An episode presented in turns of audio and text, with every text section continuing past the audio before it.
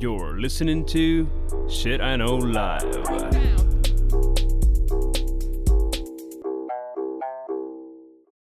Доброго времени суток і слава Україні! З вами ваш любимий подкаст Shit I Know Live, і ми його незмінні ведучі. Кріс Косик. І Діма Малеєв. Сьогодні в нас випуск 90-й.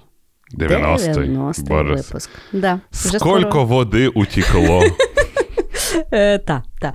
І сьогодні ми е, з Дімою вирішили поговорити про е, таку річ, як пропаганда. Що воно є, з чим його їдять, з чим його варто не їсти.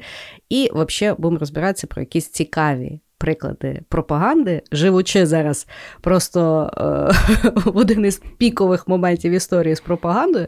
От хочемо розібратися. Ти як, розібрався?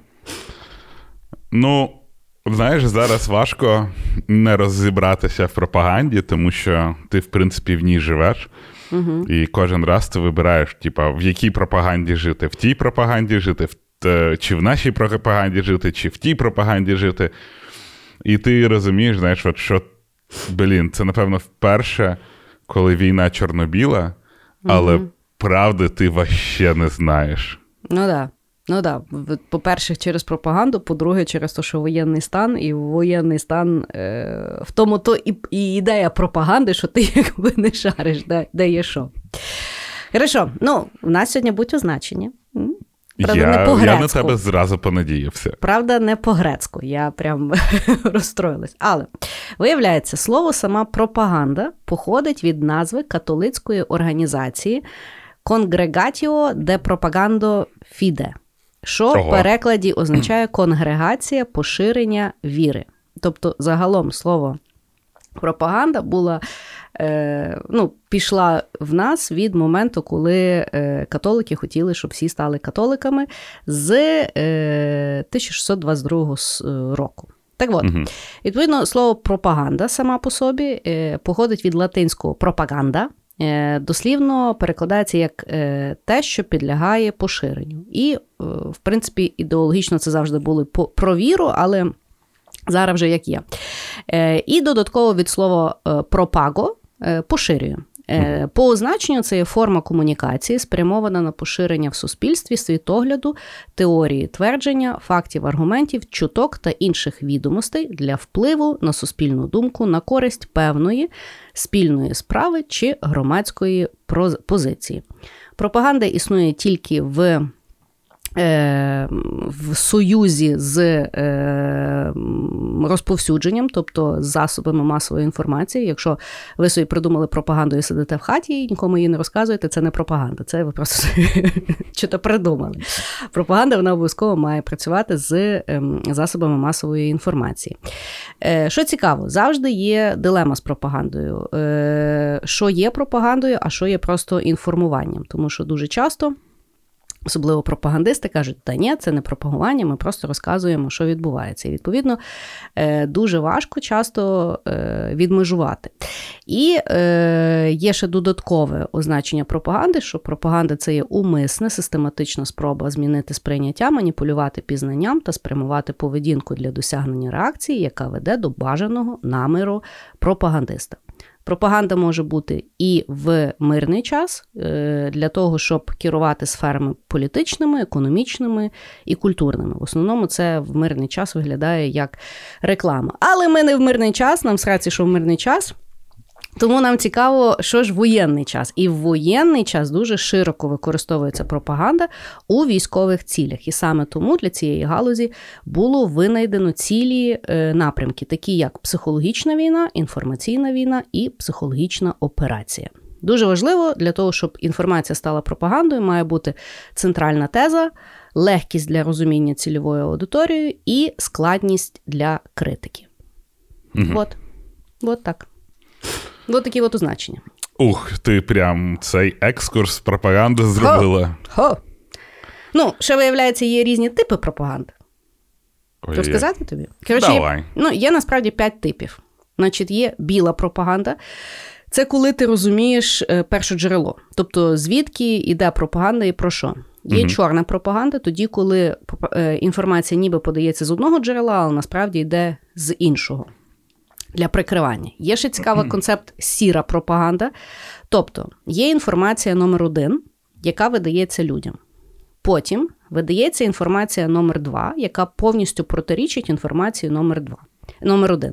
Угу. Потім пропагандисти ну, якби, е, викидають якусь сенсацію або е, якусь там інформацію, яка дискредитує другу інформацію. Угу. Таким чином, люди автоматично починають думати, що перша інформація була правильною і правдивою, а в тому і була ідея пропагандистів. Вас запутать. І угу. що ще є цікаво, є позитивна або так звана конструктивна пропаганда. Це коли дійсно хочуть щось розказати. І негативна деструктивна пропаганда це тоді, коли нав'язують або е, свідомо маніпулюють. Так от. Бо так. Ну, е, пропаганда взагалі для мене знаєш, завжди була цікава. Мені було. Е, я спочатку не міг розрізнити пропаганду і рекламу. Знаєш, угу. там, коли два тік-таки треба їсти, це пропаганда ж. Ну, типа, тік-так реклама, а два тік-таки це пропаганда. Да. І е, для мене, я. Знаєш, ми раніше з тобою дуже часто сиділи і говорили, що от, коли ми дивимося там е, російськомовний контент, типа, ми срати срали на пропаганду, ми беремо тільки там часткові якісь думки і так далі. А я думаю, бляха, як же ми заблуждались? Воно, знаєш, так капало, капало, капало, no. капало. Ти знав прям, ти думав, що є хороші руські і так далі. Мені дуже що подобається. Чеченці як зараз... це ужасні люди. Да, Джахар Дудаєв взагалі як терорист звучить. знаєш. Да. А, І е, от мені зараз подобається, як е, розкривають Дудя, чому він і як він це робить. І я от угу. З Дудьом, знаєш, ти сказала про сіру пропаганду, він з однієї сторони, вроді би, ну, щось таке ліберальне, бла бла бла. Ну да, він щось... постійно всіх питає: ну, типу, що ж ви з Путіна підтримуєте, як ми так погано живемо? Да. А потім його, типу, знаєш, беруть і видають і інагентством, ну це іностранним агентством, угу.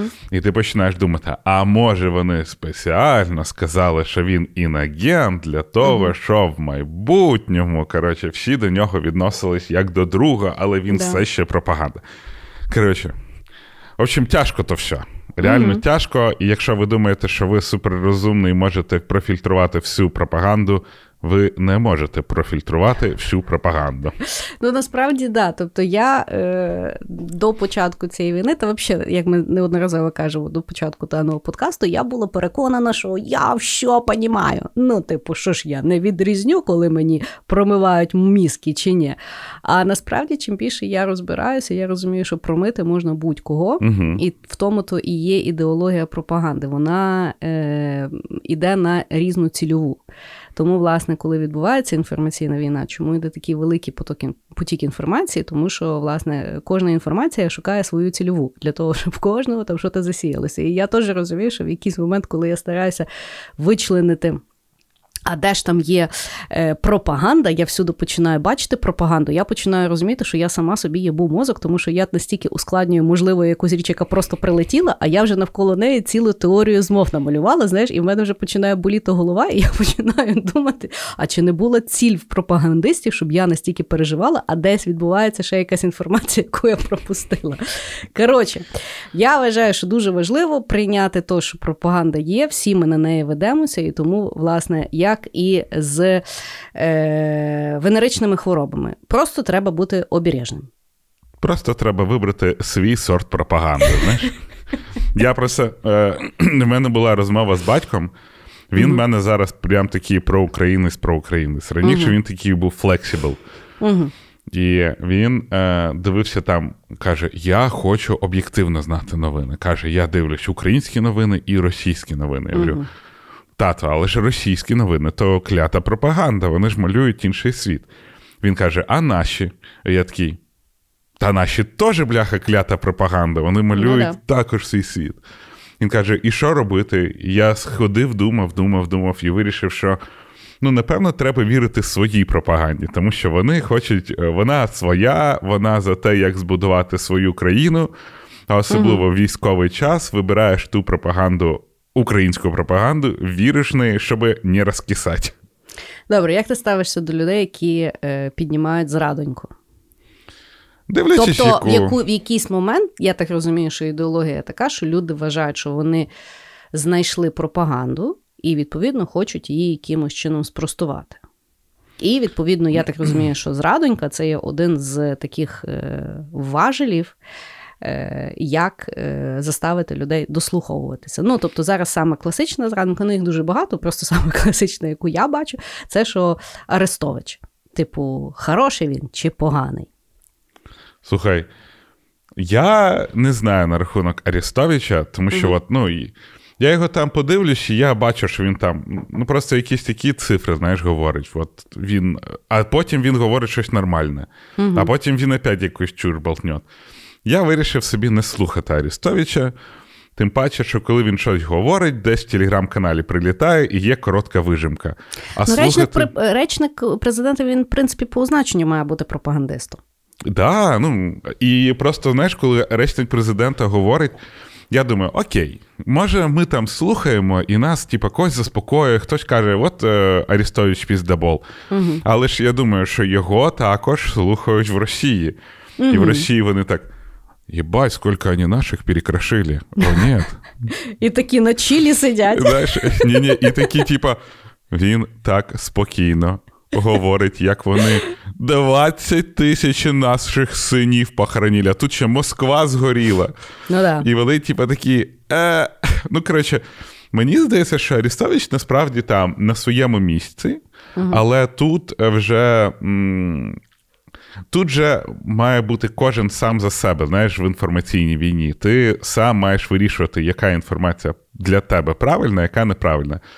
Кричати від, від, ну, Мені взагалі здається, що зараз рядоньку не можна робити. Типу. У нас є політичне воєнне керування країною, вони роблять речі, вони дуже багато. Що там, може, десь помиляються, може не помиляються. Я не воєнний експерт. Я сижу, в мене у Львові не літають ракети, ну, да. не літають блідіни. Для мене, мені здається, вони роблять все правильно. Я розумію, що є, знаєш, там питання Маріуполя величезне питання. Угу. І те, що призивають його там відкрити, деблокувати і так далі.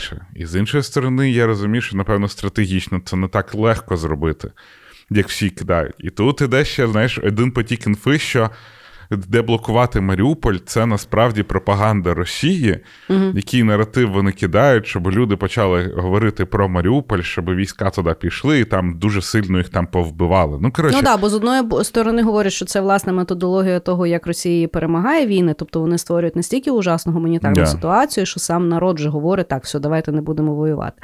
І з другого боку, ти думаєш, а маніпулюють, а може дійсно так, бо люди ж пишуть, а як ти перевіриш? І тут починається. То тому я знайома, а тут вже воєнний час взагалі ніхто нікому не вірить. Да, угу. Сложно, сложно. І тому я собі так, я нікого не критикую. Угу. Я роблю свою Знаєш, от як було в армії, як казали, там, типу один Євгеній Карасін каже: в армії така штука. Тобі сказали, роби. Ти робиш, ти не задаєш запитання, ти маєш відповідально відноситись до того, що ти робиш, і ти маєш робити на заїбісь і не задавати запитання. І я такий: ну що ж, я вибрав собі інформаційний фронт, я стараюсь робити інформаційний фронт. А кудись далі я не лізу. Там ми переможемо, а там вже розберемось. Салат. Добре. Ну що, ми з тобою сьогодні е, готувалися в вільній формі mm-hmm. стосовно е, речей, які ми хочемо розказувати про пропаганду. Так що давай, да. стартуй. Давай, стартую. Е, Кріс, що ти знаєш про Дракулу? Про Дракулу? Да. Я знаю, що був реально якийсь мужик, який жив. Влад і він... Цепеш. Да, і що він був, типу, дуже жорстокий і мудачливий, якийсь там, е, і і, і, трохи, я думаю, підзбочений. Е, потім я, ми з тобою на якомусь подкасті розбирали, що в середньовіччі розгоняли питання Дракули через те, що було щось там Дуже багато трупів, і їх щось чи перехоронювали, чи ще щось. Е, ну і в поп-культурі це якби е, дуже е, відомо. Тобто, я знаю, що це є історія перемішана з маркетингом. От якось так. Да. Розказуй. Коротше, був такий Влад Третій Басараба, більш угу. відомий як Влад Цепіш. А, Його навіть назвали Влад Колосажатель. А, І був він князем Валахії князь Валахії це южна, е, це пів денна частина Румунії. Я думала, ти скажеш князем тьми. Ні-ні-ні. Ну і коротше, і був в нього батя. Так. Ну і коротше, а Румунія в ті часи з однієї сторони її піджимала Османська імперія. А Османська імперія це ого-го, це там прям вообще звіздець. А з іншої сторони католіки. А Румунія була православні. Католікам православні нахер не нужны, вони їх не приймають. А е, Османська імперія їм не захоплювала Румунію, тому що їм потрібна була буферна зона. Коротше, дуже не пам'ятаю те, що в нас зараз відбувається в Україні. Ну і, е, значить, батько цього влада Цепіша, він е, займався, так сказати, політичною проституцією. Тобто він спочатку допомагав туркам, десь вони щось грабували, відбили, а потім він напав на турків і побив і вбив турків. Потім почули про це е, крістоносці, прийшли, коротше, йти воювати з турками через Румунію. Він їх там теж провів, десь вони когось завалили, щось крали, він вбив крістоносців. Ну, коротше, зовсім був такий незрозумілий чувак, і політична історія там була взагалі дуже жахлива. Потім він помер, і е, залишається, значить, той синок. І той синок теж не знає, що робити. Він, типа, батя залишив якусь таку непонятну політичну ситуацію. Він вирішив, що закритися. І якщо на е, Валажію хтось нападає, він, коротше, їх вибиває, використовує тактику зжоної землі, просто знищує там все, все, що було, і викидує всіх тих турків і всіх, хто на нього нападав. А потім він вмер. Ну, тобто, е, насправді він був максимально невідомим, не- максимально скучним, максимально незрозумілим персонажем. Ну, тобто, в його житті не було нічого цікавого. Він навіть там не пив кров, нічого. Але коли він був а, володарював, був князем, значить, йому треба було хоч якихось союзників. І єдиний союзники, хто в нього були, е, то, хто батя хотів от з ким дружити, це були німці. Ну і він вирішив продовжити е, діло свого баті і, значить, е, зробити союз з німцями. Німці, коротше, подивились, який піздець політичний там відбувається, почали розбиратися. Вообще не зрозуміло, що відбувається. Вони, типа, сиділи, сиділи, не зрозуміло, що він тих крістоновців повел, що він їх потім вбив, що він з турками тусив, що він їх знов таки вбив. І вирішили вони: та ну то гівно чіпати. Та ну його в сраку. І вони видумують, що Влад Цепіш це взагалі дуже жахливий коротше, володар всього. Він вбиває людей, він поганець для того, щоб він до них не дойобувався, щоб не було от таких от зв'язків між ними. Вони навіть стішок такий е, написали. Е, зараз. Я, Він є російською мовою вже не безсуття. Угу. Вони спеціально написали для того, щоб не бу... вони... він навіть не ліз до німців, і навіть, навіть туристи туди, знаєш, не ходили. Так. Был стишок. Кромсал живых вначале, на раны сыпал соль. Потом и в кипятке варил крутом, а многих жарил в сале. Себя решил он усладить, велел он пленных насадить вокруг себя на колье. Чем колышки теснее, как убедился супостат, супостат а хоче до таких услад, тим завтракать вкуснее. Коротше, вони наче вони почали наганяти вокруг нього оцю містику, от те, що він всіх вбиває, їсть людей, п'є кров. Назвали його Влад Дракула для того, щоб це все, в общем, не працювало. А потім туди прийшов посол е, Руської імперії е, Федор Куріцин, дипломат. Він теж почав розбиратися в тій дипломатії балканських країн і вирішив: да ну його в сраку, той піздець. Почув, що є такий Влад Дракула, і вирішив, що ах, якщо є Влад Дракула, німці так поступили, бо не хотіли в цьому розбиратися. І він теж валить ще один стішок. І звідси ви- ви- вбудовуються міфи про Влада Дракулу. Про те, що от був Влад Дракула, був такий жахливий, був такий кровавий.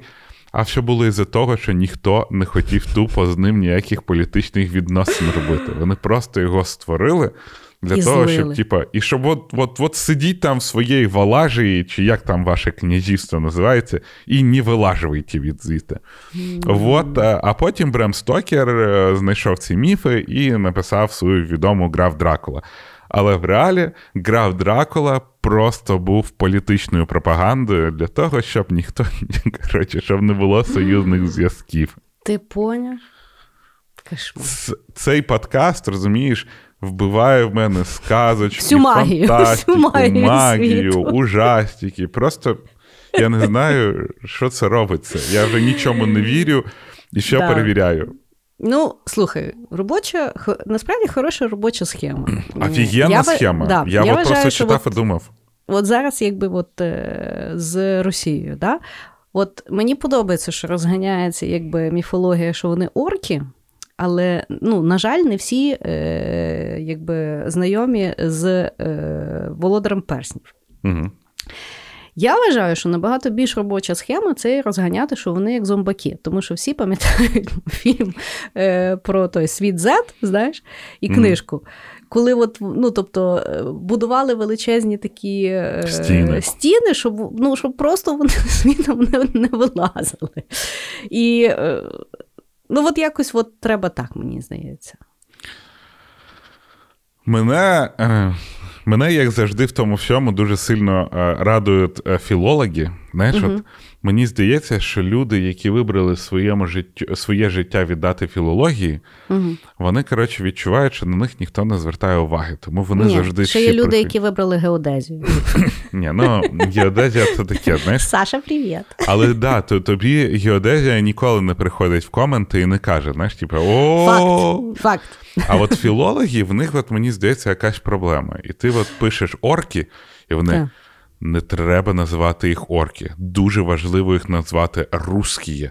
Ну, для того, щоб знаєш, Ні, і вроді і русскими їх не можна, їх треба е, Росіянами. росіянами, Да. тому що таким чином вони відмежовуються, а потрібно брати сучасну. Е, да.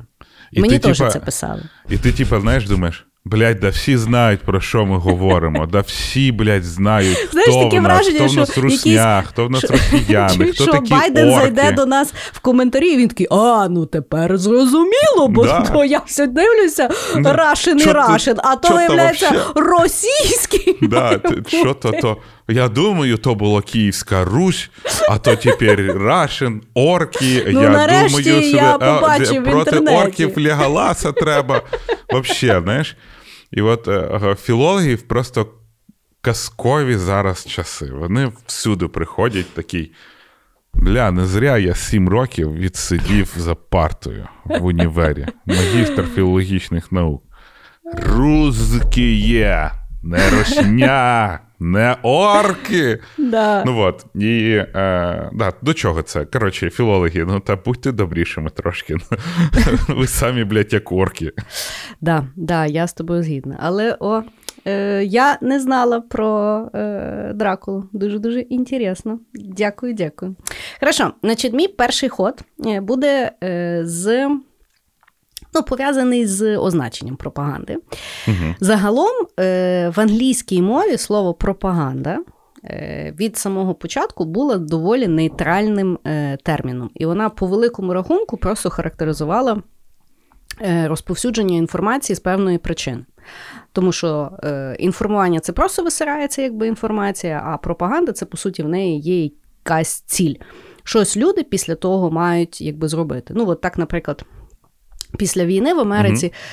В них е, лишилося дуже багато сиру і молока. Ну, бо на фронт то все висилали, а після якби, війни ну, дуже багато лишилося. Їм треба було придумати, що з тим всім робити. І тому була придумана, в принципі, американська їжа, оцей от mac and cheese, що вони Мгм. там всюди сир дають або ще щось, для того, щоб кудись це запхати, і це, відповідно, була свого роду пропаганда. Та сама реклама Got Milk, ну тобто таке. Мгм. Е, і що цікаво, що е, протягом власне ХХ століття пропаганда, е, слово пропаганда набуло яскраво негативного емоційного забарвлення, яким ми сьогодні і сприймаємо. Але насправді це сприйняття до сих пір відбувається тільки в західних країнах. І дуже цікаво, чому. Значить, перевизначення власне відбулося тоді, коли Радянський Союз і Мгм. німецький уряд, тоді, коли там ще Гітлер був, дозволяли собі відверто е, використовувати пропаганду е, для постулатів комунізму або нацизму. І це, відповідно, як ми всі знаємо, використовувалося в усіх формах публічного вираження: від постів до музики, до кінематографу, до е, різного роду там письменних речей і так далі. І оскільки ті ідеології були огидні всім лібералам в світі, тому, власне, слово пропаганда на сьогодні сприймається негативно. І тому угу. дуже часто тим люди і маніпулюють. Коли люди щось називають пропагандою, сучасний світ зразу вважає, що це щось негативне. Хоча насправді, як я вже говорила у значеннях, є різного роду пропаганда. Але кожен раз, коли ми використовуємо даний термін, люди зразу думають, О, все, типу, ужас. Але насправді це є теж пропаганда, от так як ми говорили там з Рафом Дракулою. Тобто буває позитивна пропаганда, mm-hmm. яка дійсно має на меті інформування, але люди, коли бачать в тому техніку пропаганди, зразу думають, що це є негативні маніпуляції. І все, хто винний? Нацики угу. і русня. Ну, це знаєш, це як е, казати, що телевізор це погано, якщо дивишся на ньому тільки гівно. Да. Да. Але ж на ньому можна і документалки прикольні дивитися. Можна. No. Можна дуже багато. Або Ютуб. Казати, що Ютуб хреновий, тоді, коли людина тільки дивиться російську херню там. Ну, так. Да. Е, до речі, документалка, от я просто знаєш, згадав, пам'ятаєш, була ця документалка про віганство. Я не пам'ятаю, да. це дуже відома. Е, Там Шварценеггер був. Да. Е, то вже то, то, то було в якомусь минулому минулому житті, коли да, ви да, переймалися, чи їсти тварин, чи не їсти. Чи носити маски, чи не носити. Якісь проблеми були смішні вообще, чуєш? Я просто знаєш, знайшов да. курточку, вдягнув курточку і з карману достав маску і думаю, заїбіть були часи. Да. Да, коли ми всі переживали, що ми всі закрилися в своїх ходах і дуже багато їли. Remote work чи не remote да, work? І не Працювати знали... стоячи чи сидячи. В кіно не можна було піти. Да, Такі часи були страшні. Або чуєш, що люди переймалися, що вони з родичами мусили сидіти в своїх квартирах. Ми зараз теж всі з родичами, блядь, сидимо по квартирах та ще й бомблять, блядь. Да, да, були. Так от, ти почав за той, да. за ту документалку, яку ми не можемо і, з тобою згадати. І ця ж документалка Game Changer. О, О точно, Game Changer. Так. І ця ж документалка це була пропаганда. Да. Ну, пропаганда там Тих цього Impossible Meat, да, да, і так да, далі. Але вона була подана через, типа, вроді би, як біла пропаганда. да. Але там була куча натягнута на дубно. Тобто це її переводить в да. чорну пропаганду. Да. І а, після цього вийшло дуже багато, знаєш, відосів, які якраз були проти цього відео. Тобто це була вже чорна пропаганда. І да. ти взагалі, я так в кінці кінців, якщо я після Game Changers подивився і думаю, віганство заїбісь, угу. то після також я можу сказати, що після Game Changer я такий, а може ну його нахер, ну, типу, знаєш, з того, як воно розвинулось, тому що ти розумієш, угу. що в тій пропаганді, яка вроді би інформативна біла пропаганда, не все так однозначно. Ну, е, я тобі скажу так. Я дійсно в мене теж дуже голова боліла на рахунок тої пропаганди, да? е, mm-hmm. які, ну, і в принципі завжди крайній. Е, крайній аргумент стосовно там е, веганства, це що є якісь батьки, в них було немовля, і вони тому немовля не давали нічого mm-hmm. м'ясного, і дитина вмерла. І я, якби знаєш, не знаю, як це до мене е, корови в 40 років взагалі пов'язано. Знаєш, ну що я не поїм м'яса і здохну. Ну я ще не бачила такої дорослої людини, знаєш. І тому я якби ну, стосовно того, я більше там до себе прислухаю прислухалися, ну, як я себе почуваю, коли я щось їм. І я, в принципі, і так їм там рідко м'ясо, але, наприклад, ну от там сметанку я дуже люблю, деколи бекон я дуже сильно люблю. знаєш. І, е, ну, Тобто, я, звісно, пов'язую це з якимись тваринами, які теоретично помирають, але при тому в мене є шкіряні сумки. Що з ними робити? Ну, знаєш, ми і ліки е, пробуємо на тваринах, і Ну, взагалі да. крис ніхто не захищає якогось фіга і так далі. Тут багато питань до, до того, що людство робить в цілому. Ну і да, і погодься, що це є. От зараз я дійсно розумію, що це такі ну, хороші, важливі проблеми мирного часу, Да. до яких я дуже сподіваюся, що ми вернемося. Дуже, да, всі сподіваються, знаєш. Да. Я думаю, що а папа римський, який це витворяє. Слухай, от папа римський це є ще один приклад, чого старих людей не можна пускати до влади, бо вони їбануті, розумієш? Ну тобто там після Шишдєщунд нікого не хочу образити, але дуже часто в людей протікає просто дах. Ну тобто я знаю купа людей молодих, в яких дах протікає, бо в них там ну трохи не поскладалося. А ну таке ось старе. Ну, та якщо його до туалету водять і кожен ранок дивляться, чи він ще не здох, ну куди йому ще щось там керувати, розумієш? І, звісно ж, що той дурак може максимально придумати? Дві жінки будуть нести хрест. Ну ти долбойоб. Ну, навіть Я- і розумієш, чому справа? Мене навіть не ображає, що це українка і росіянка. Мене взагалі ображає, що ми вважаємо, що це якийсь робочий варіант в сьогоднішньому світі. Знаєш, як в цьому в крейсері Москва? В них чого вони так не боялись, бо в них була якась, ну кажуть, може, це да, я читала, розкажи. Про за 40 мільйонів. Е, Вони була- говорили, що в них є оборонна система, в якої немає аналогів в світі, і ніхто не знав, в чому полягає та система, в якої нема аналогів.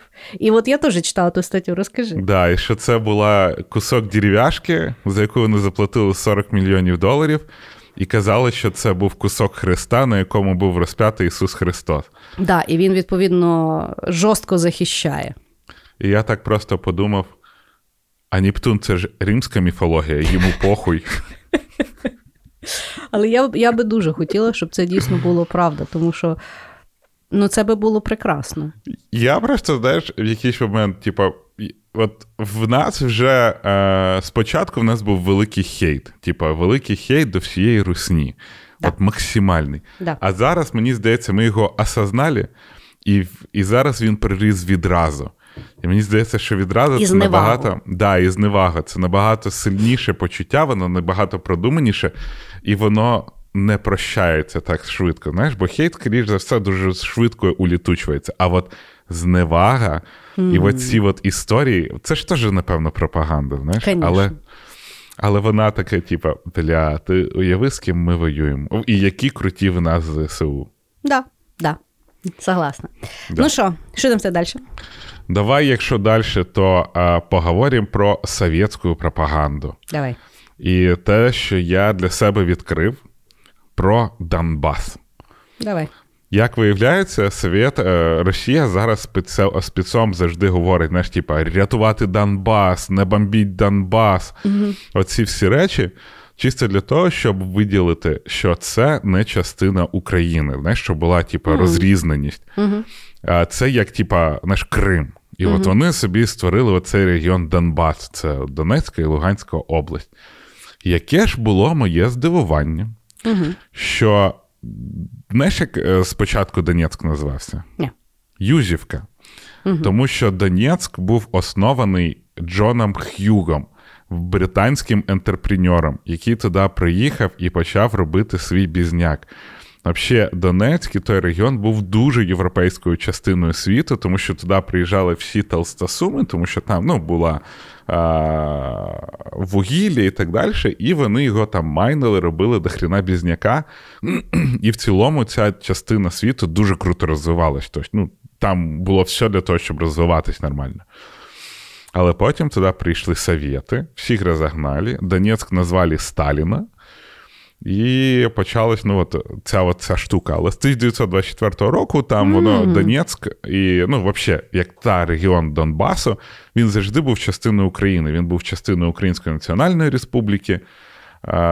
Він був частиною у, у, у РСР, мені здається, так воно.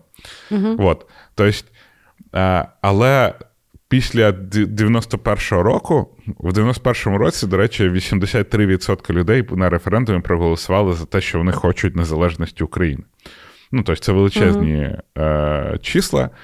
І, е, Але потім, із-за того, що цей регіон був досить близько географічно до Росії, в принципі, вони ж там на кордоні, mm-hmm. вони почали от цю тему, що Донбас, Донбас порожняк не гонить. Ці всі речі воно якраз виділяло Донбас від іншої частини України. Тобто вони вже виставляли його як окрему майже країну для того, щоб було от це, mm-hmm. цей. Е, щоб е, ти люди набагато далі себе відчували, mm. і, і і, пішов завжди цей наратив про те, що нацистський захід, нацистська mm. західна Україна, навіть цей Західна Україна, не да. Захід України, а Західна Україна. Да, І ми часто так говоримо, до речі. Ну так. Да. От. І вони використовували це, щоб в нас тут створити мордор нацизму, Гітлера і фашизму, а там їх відокремлювати. Mm. І ну, і потім був цей Янукович, який е, також е, завжди всюди, в, навіть я дивився рекламу їх, в них була, типа, вони розділяли, е, що Україна вважає, що там Захід і центр це перший сорт людей. Південь це другий сорт людей, і Донбас це третій сорт людей. Тобто вони якраз кидали ці наративи uh для того, щоб далі і далі відокремлювати. І після 2014 е, році, після анексії Криму, насправді е, сепаратистські настрої були так, що кожен е, третій житель Донбасу, хоч Донецька, хотів від'єднатися і приєднатися до Росії, mm. і кожний четвертий в Luганську. Але mm. от вже після того, в 2016 році, знаєш, коли вже люди побачили, що таке ДНР ЛНР, no. це змінилось тільки мені здається, 8% хотіли доєднатися до Росії всього, 4% хотіли незалежності Донбаса, а всі решта хотіли бути в Україні. Ну, тобто, я до того, що вони хірячили той наратив, хірячили, хірячили, хірячили, і в результаті все в них сралось, тому що вони створили цю жахливу ДНР ЛНР, mm. де от просто так все все ужасно і погано. Mm. Блін, цікаво. Ну, ну Але взагалі... мене так. вразив цей. От я ніколи не задумався про наратив, чого вони завжди говорять: Донбілі, Донбас. Знаєш, оце uh Донбас, Донбас, Донбас. А вони просто от його відокремлюють постійно від України. Ну, от знаєш, і мені що згадалося? Ем, от люди, мені здається, часто не розуміють, що пропаганда це не є якась штука, яку вже придумали, щоб вона вже дала якийсь ефект. Що дуже mm-hmm. багато пропаганд вони якби ну, засіюються на, е, на майбутнє, і до якого якби несеться. Тому що, власне, найефективніша пропаганда. Згадуємо фільми Нолана про Inception. Це коли засіюється якась дуже дуже легенька, простенька ідея, яку потім людина якби розкручує сама, і їй здається, що вона сама до неї дійшла, але насправді її її свідомо засіяли. І точно так само, от класика пропаганди. Я що дуже люблю е, книжку Дюна. Угу. В ній, власне, і показується природа пропаганди. Тоді, коли ті Бене засіювали в, в цілі всіх галактиках, всіх планетах ідею, що прийде визволитель, який там буде мати е, там перечень якихось там характеристик, які будуть його визначати, що це є той обіцяний принц, який принесе їм там свободу. І по великому рахунку вони засіювали як з дробовіка в форматі, якщо хтось колись туди поїде, щоб він міг вижити. Угу. Що і сталося в Дюні, і в принципі, Дюна, якщо е, от, е, ну, її аналізувати, там, власне, не то, що той е, пол він якийсь був обраний, а він просто попав, його тренували, він згадав, і він якби показав, що він там обраний. Ну, Потім його там спочатку він був хороший, потім його теж поплавило, що теж показує природу пропаганди, коли людина сама вірить в пропаганду, яку вона ж і придумала. І точно так само там з ну, там, з Донецьком і з Донбасом, якщо ну, от купа людей, якщо хтось там коли-небудь е, гуглив, то якщо дивитися фотографії, є фотографії з е, там з того регіону. Вона вони були дуже українські, вони uh були україномовні, для того і робилися там голодомори, вивозили тих людей, туди завозили якихось інших людей. Постійно там власне був той наратив. Тобто, це насправді була така багатоходовка, яка власне грала дуже багато років. І якщо не потрібно недооцінювати, як росіяни це діло планують. Тому що, власне, завжди класно ну, зробити таку пропаганду, що потім анексується все дуже легенько. І здається, що все там історично так і мало бути. Але в тому то і є ідея пам'ятати ту історію і теж пропагувати, і не забувати, і ну, там, своє розказувати. В даному випадку, на жаль, їм вдалося. Да, ну, їм там І так само, вдалося. от я ніколи не задумувалася, от ти правильно кажеш, ми теж є частиною тої пропаганди, тому що Західна Україна постійно, типу, західняки, е, батько наш Бандера, е, то теж пропаганда. І питання, що ми цим же ж їх і відділяємо від себе. Тобто був якийсь період часу, що мені подобалося в Україні, був той наратив, що схід і захід разом. Угу. І при тому я з тобою згідна. Всі завжди забувають, хто живе на півночі, в центрі і в, е, на півдні. Таке враження, що ті, що ті ребята взагалі сидять і тільки дивляться, як бля, собі західники щось придумали і Донбас. Да? М. Да. Ну, коротше, для мене цікава було дуже думка. цікаво це. ну, я Да. взагалі не думав, що для мене завжди от Донецьк завжди був, типу, Совєтський Союз і так далі. Так. А ні, Совєтський Союз там все засрав. Так, так. Да. Хорошо, значить, е, мій наступний ход буде річ, яку я знайшла. І я спочатку трошки вгруз, з- згруз зснула. Словом, сумненько мені стало.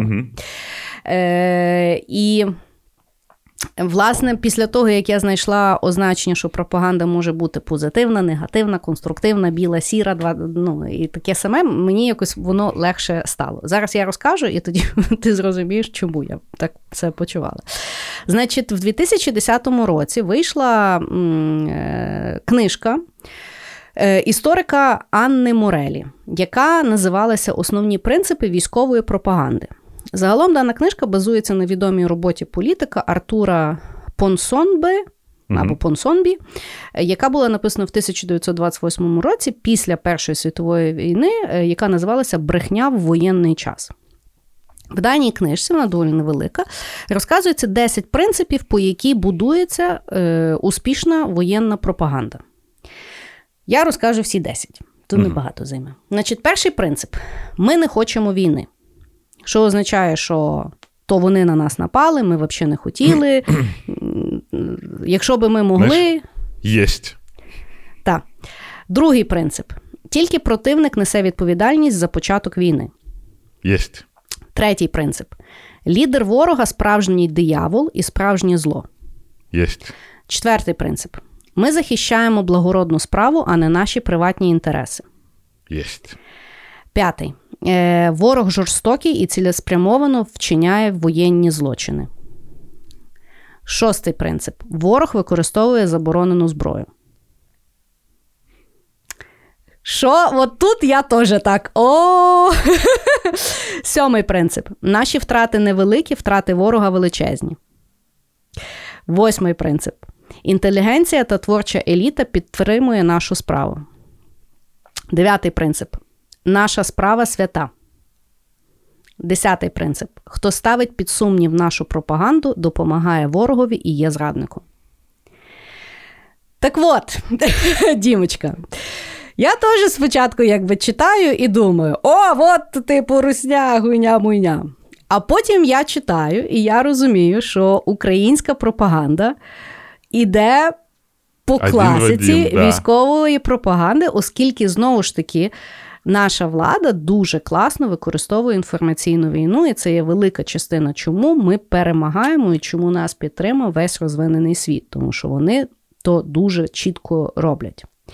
І тому, власне, чому я це включила, і чому от я якби це переварювала, і зараз я про це спокійно говорю, тому що, власне, коли ви шукаєте зрадоньку, і вам здається, що ви її знайшли, ви то її знайшли. Але як ми вже говорили, пропаганда вона може бути якби націлена на позитив, в нашому випадку, е, якби забезпечення суверенності нашої держави, коли ми просто про- протистоїмо другій там армії в світі, і не потрібно це знецінювати, тому що наші ЗСУ дуже ну, мощні ребята, які тримають ту другу армію світу. Це не є там голобосі, якісь там мавпи. Так от, і тому, да, наші ребята роблять пропаганду, і це потрібно розуміти, і тому вона працює, бо вони її роблять хорошо. І Але- покла по методичці. Але по методичці. Я коли то все прочитала, мені аж їбать. Е, є така І знаєш, ой, і вибач, і ще останнє, що я хотіла сказати, що я теж так ну, сумненько мені стало.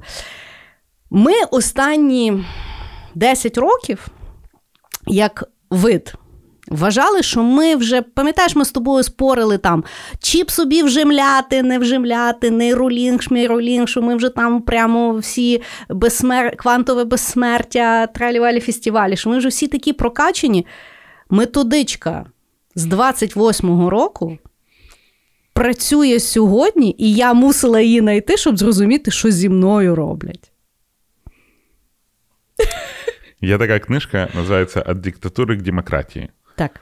І там е, я її читав в 2014 році, коли почалася анексія Криму. Угу. Е, коли вона почалась, я був е, в Барселоні, і е, я якраз летів, якраз коли почались е, назад до Львова, коли почались військові дії. Я Мгм. читав цю книжку від диктатури к демократії. І це теж, типа, стара, стара як гівно мамонта книга, але там просто, знаєш, типа, степ бай степ, які дії тобі треба зробити, якщо ти хочеш свергнути власть, якщо ти хочеш там когось поставити. І я розумію, що любий там який-небудь Ілон Маск, в якого безконечне кількість денег, він може взяти ту книжку і зробити це з любою країною, Мгм. просто вливши там необхідне А ти не думаєш, що він саме того хоче Твіттер купити? М, Не знаю. Слухай, це Ілон Маск. Це, ти, ти розумієш? Я просто колись е, хотів подумати, нахіра Ілон Маск це все робить, а потім зрозумів, що от е, коли в мене було, знаєш, там, е, не знаю, 500 гривень в місяць, я собі купував хот-дог, булочку, іноді покурити. Коли я почав заробляти, я почав там, я не знаю, стріп-клуб ходити. Коли я почну дуже багато заробляти, я не знаю, що мені в голову йобне і як я буду розважатися. А Зробиш потім собі я- золотий унітаз. І Може, подумаєш, зроблю золотий ну гарно унітаз. же ж. Може, зроблю золоті гріди, знаєш, ці е, Грілзи? к- грілзи на, в рот. Може. Я не знаю, може відкрию свінг-клуб. Все може бути, знаєш, але я не почав дуже багато заробляти. Я зараз на тому рівні, де я є. В мене, в принципі, так собі, типу, розважки. Але якщо я буду Чи найбагатшою ж на всіх розважки кинути гроші на ЗСУ, таке враження. Я просто, знаєш, да, в мене. Це все, це все, куди бабки йдуть. Я, я просто, знаєш, Ілон Маск, типа, ти набагато ближ, ближче до того, щоб стати мільйонером, чим Ілон Маск.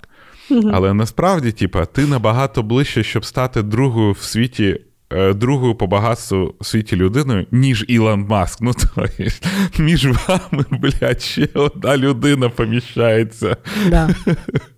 Ну і, і в Ілона Маска настільки багато грошей, що мені здається, він такий, типа. Знаєш, е, коли ти почала заробляти, ти почала, типа, брендові речі купляти, а Ілон Маск почав купляти брендові стартапи. Да. Да. І тому я дура, а він Ілон Маск. Да, да. Вот так. Вот такий от в мене був хід. Що з ним делать, Бог його знає. Знаєш, як е, коли ти математик, тобі все трошечки простіше. Ти, типу, розумієш е, рівняння, по якому будується те, що відбувається. І ти знаєш, що воно буде відбуватися. Ти не можеш це контролювати. Це, ну, ти не можеш це контролювати, тому що хтось інший розв'язує те рівняння, а ти всього лиш перемінна. І тоді ти просто сидиш такий. Ну що ж, я перемінна, яка буде гарно виконувати свою роботу. І від Мгм. цього стає трошечки легше. Ну, ти знаєш, я коли от, власне, дуже багато речей, які мені були незрозумілі до кінця, чому наша влада робить.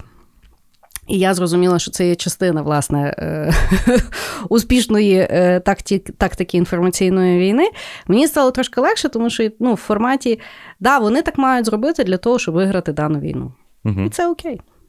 Да, ми всі хочемо виграти війну, всі чимось жертвують. Хтось жертвує своїм життям, хтось жертвує своїм бізнесом. Да. Давай. Давай. Так, що там в мене далі? В мене, пам'ятаєш, коротше, е, коли в, на Донбасі все, все почалося, а от були ДНР, ЛНР, були ці жіночка, яка там всюди, знаєш, була на всіх пропагандистських роликах про те, що розпяли мальчика в Мгм. трусиках і так Мгм. далі. Да. І взагалі, оцей е, концепт розп'ятої людини, він, е, як виявилось, іде ще з Першої світової війни. Е, це було створено в цей міф було створено пресою, британською пресою, про те, що під час е, якоїсь там битви на Іпрі, не знаю, що таке Іпра, скоріш за все, якась ріка, 24 квітня 1915 року. Е, німецькі солдати захопили канадського солдата. І, значить, взяли і розпяли його на е, ну, на, на заборі.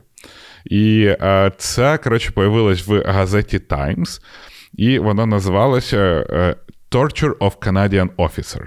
І це була, типа, картинка, це плакат. Тоді ж фотографії так сильно не робили, це все малювали. Е, і це дуже сильно увійшло в різного роду поп-культуру. Е, воно там хтось пам'ятники робив, хтось ще якусь штуку робив.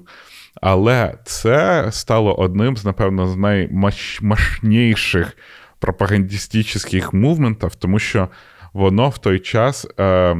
Е, ну, Одна з задач пропаганди, особливо військової, це е, як це називається? А, Абіз... Ну, тобто, що ворог це не людина, да? Тобто, де гуманізувати ворога. Та.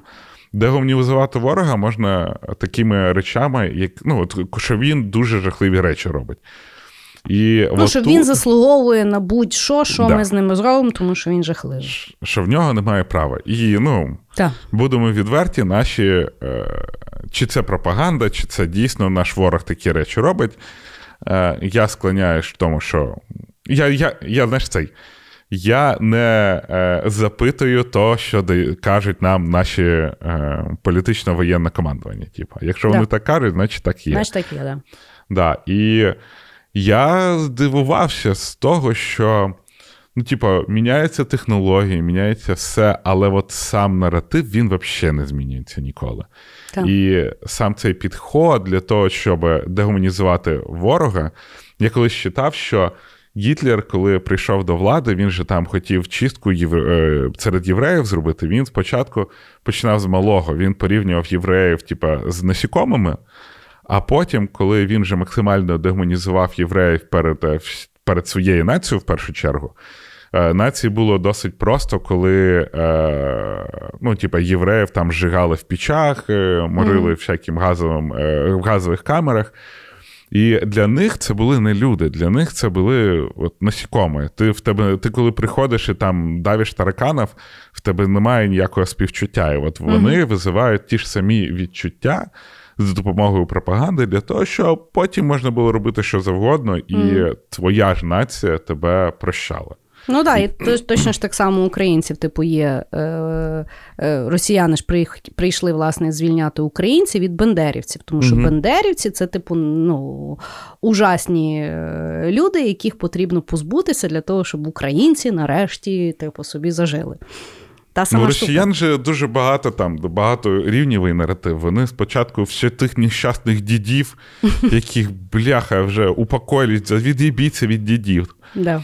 І е, які там прям за них життя поклали, знаєш, да. за боротьбу з нацизмом і так далі. І головне, мене от що дивує тих їбучих росіянах, що вони настільки пропагандою розбиті, угу. що вони ніколи не запитують вообще про ідею нацизму. Типа, да. що? Звідки ви взяли нацизм? Дайте якісь приклади. Ні, ну а навіть у значення, тому що власне, ну тобто був був якийсь там інститут, який власне там спеціалізується, то він власне сказав, що зараз російська пропаганда це і є нацизм по по своєму значенню. Ні, там саме е, смішне, як зараз е, росіяни, вони ну я думав, що після того, як весь світ буде обертатися проти них, вони перестануть вірити. Ну, вони так. Е, почнуть задаватися запитання, але цього не сталося. Вони все більш озлобілись. І е, в мене є знайомий, він веде Ютуб канал. Ютуб канал, щось там про програмування і так далі. І, коротше, він вирішив, що я переходжу на українську мову, тому що я не хочу. Ну, він в нього взагалі концепт того, що а, люди, про, робота фрілансером це свобода, а то не свободний народ, ідіть сраку. І вони знайшли нацизм в тому, що він перейшов на українську мову, щоб вони не отримали знання російською мовою. І я такий. Бля, ну, типа, ну, тобто, Мені здається, населення Російської Федерації це просто можна ставити хрест.